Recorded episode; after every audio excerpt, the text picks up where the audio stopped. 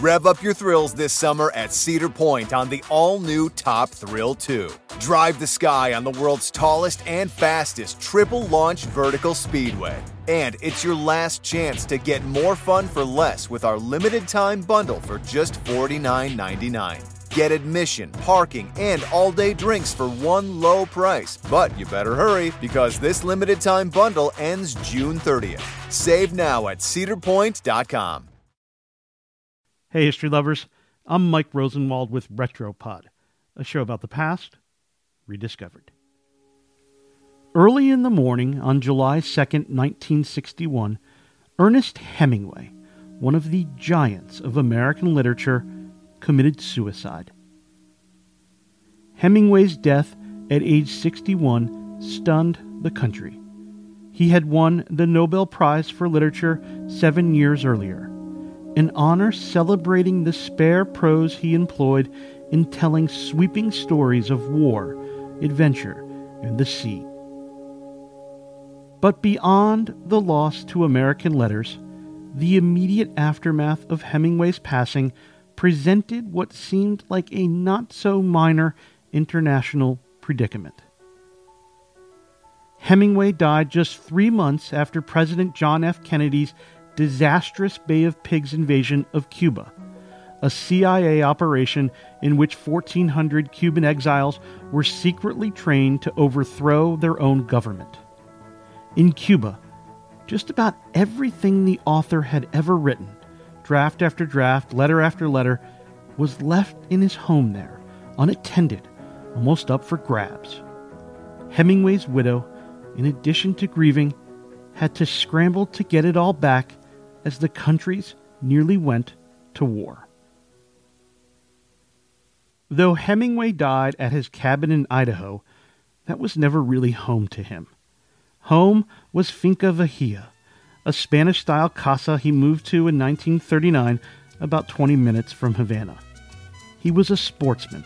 He loved to fish, to sail, to be shirtless on the sea. Cuba was the perfect backdrop for his life and his writing, according to Hilary Justice, a prominent Hemingway scholar. He worked on literally everything there at some point, but the, the ones that are most obviously connected to Cuba would be To Have and Have Not and The Old Man in the Sea, but it was also there that he wrote For Whom the Bell Tolls, Across the River and Into the Trees. He, he actually did the bulk of his mature writing while he was based in or homed in Cuba.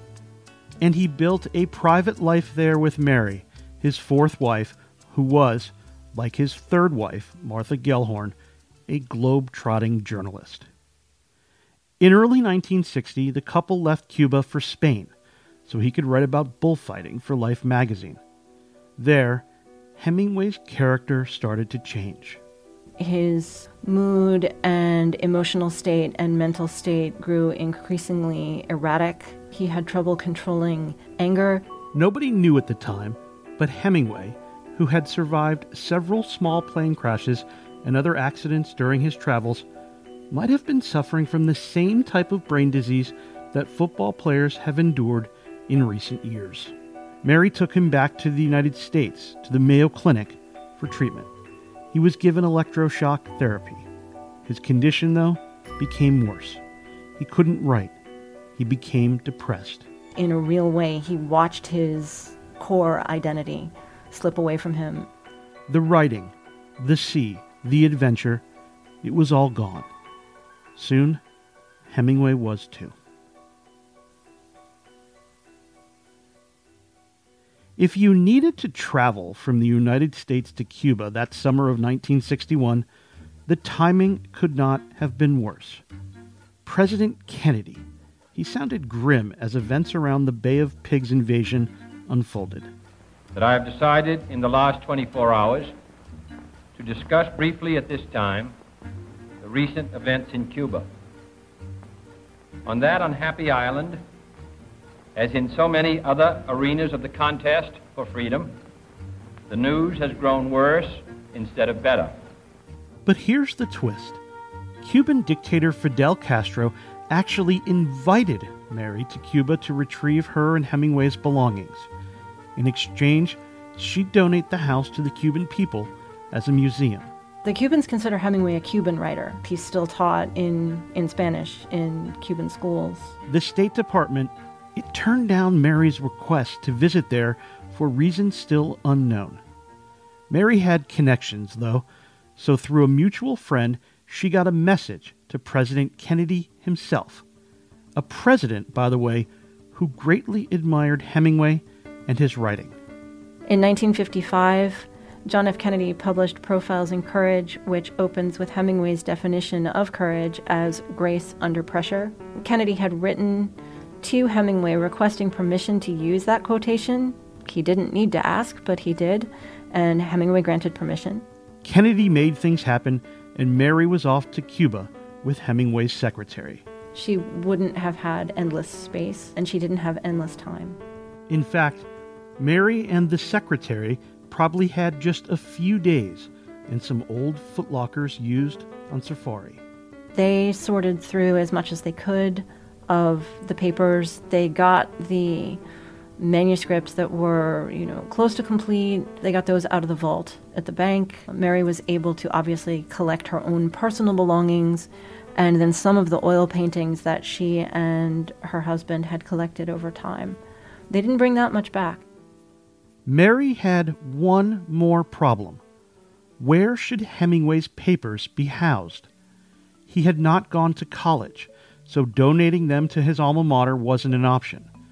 She tried to strike a deal with the New York Public Library, but officials there wouldn't promise that his papers would be treated as a special collection. Instead, Mary had an idea after Kennedy was assassinated in 1963. The late president had admired Hemingway's work, and JFK's widow, Jackie, fancied herself as a literary type. So, with the support of their mutual friend, Mary sent Jackie a letter asking if her husband's presidential library, eventually built in Boston, would house his papers. Mary didn't get a reply. She felt terrible troubling a grieving widow. And Mrs. Hemingway reached out again and said, I am so sorry I must have offended you. That was the last thing in the world that I wanted to do. Please accept my apologies. It turned out no apology was needed. And then on um, May 1 of 1968, Mrs. Kennedy wrote a very long letter to Mary Hemingway saying that she wasn't at all offended. On the contrary, she was absolutely overwhelmed by the generosity of the offer, and she accepted it. Hilary Justice now works at the John F. Kennedy Presidential Library, overseeing the Hemingway papers. The library has worked with a private foundation to preserve and digitize the materials Mary couldn't bring back letters, drafts, his scribblings and books. Justice traveled to Finca Vigía during her graduate studies almost two decades ago.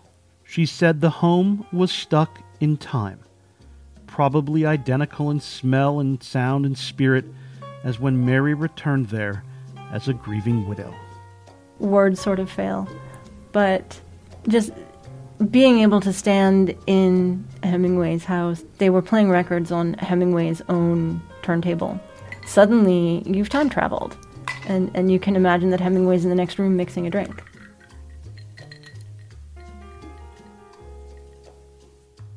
I'm Mike Rosenwald. Thanks for listening. For more forgotten stories from history, visit washingtonpost.com slash retropod. Rev up your thrills this summer at Cedar Point on the all new Top Thrill 2. Drive the sky on the world's tallest and fastest triple launch vertical speedway. And it's your last chance to get more fun for less with our limited time bundle for just $49.99. Get admission, parking, and all day drinks for one low price. But you better hurry because this limited time bundle ends June 30th. Save now at cedarpoint.com.